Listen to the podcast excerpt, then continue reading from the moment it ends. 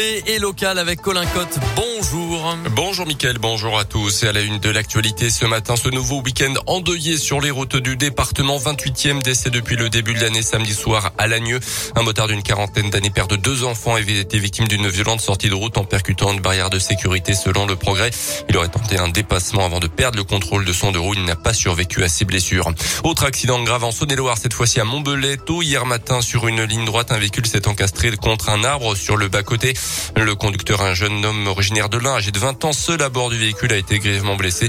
Il a dû être désincarcéré avant d'être hospitalisé à Mâcon. Selon le progrès, son pronostic vital n'était pas engagé hier, mais il souffrirait de plusieurs fractures. Un jeune Mâconnais condamné à 1000 euros d'amende après une intervention mouvementée des policiers dans le centre-ville mi-mai. Alors alcoolisé, le prévenu rôdait près d'un deux roues dont il n'était pas le propriétaire. En garde à vue, les choses ont dégénéré. Il a notamment frappé les policiers. Une perquisition à son domicile a permis de retrouver plusieurs grammes de résine de cannabis. Il vendredi devant le tribunal correctionnel de Mâcon.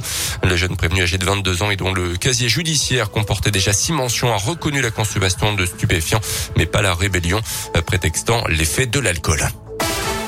Dans le reste de l'actu, six jours après le scandale sur la révélation de la pédocriminalité dans l'église catholique française, trois personnalités lancent aujourd'hui un appel à la démission collective des évêques français. Il s'agit du cofondateur de l'association La Parole Libérée, François Deveau, Christine Pedotti du magazine Témoignage Chrétien et la théologienne Anne Soupa qui s'était faite connaître en étant candidate à l'archevêché de Lyon. Les sports et les Bleus vainqueurs de la Ligue des Nations hier soir à Milan, victoire 2-1 contre l'Espagne grâce à des buts de Karim Benzema et de Kylian Mbappé. L'Espagne avait ouvert le score. Prochain match pour les Bleus, ça sera le 13 novembre contre le Kazakhstan sur la route du mondial 2022. Une victoire contre les Kazakhs et la France serait qualifiée directement pour la Coupe du Monde dans un peu plus d'un an au Qatar. Eux aussi n'en finissent plus de gagner en ce moment. Ils en veulent encore plus avec six victoires et trois matchs nuls. Les joueurs du FBBP sont premiers de national et toujours invaincus en championnat. C'est d'ailleurs le seul club à n'avoir perdu aucun match après neuf journées. Et ce soir, les Bressans reçoivent le quatrième de national Sedan au stade Marcel Vercher l'occasion de creuser encore une fois l'écart face à un concurrent direct à la montée en Ligue 2. Mais attention quand même avec ses excellents résultats depuis le début de la saison.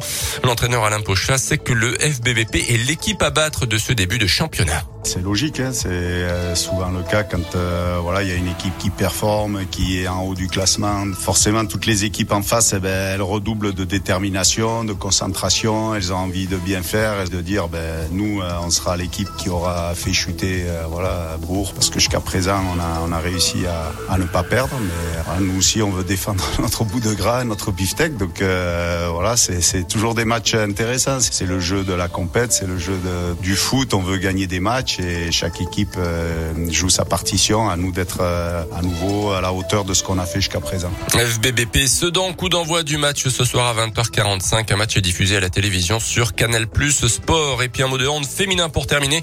L'équipe de France championne olympique cet été à au de Tokyo, mais privée de nombreuses joueuses car a souffert pour s'imposer face à l'Ukraine 28 à 25 matchs de qualification pour l'Euro l'année prochaine. Merci beaucoup Colin. Prochain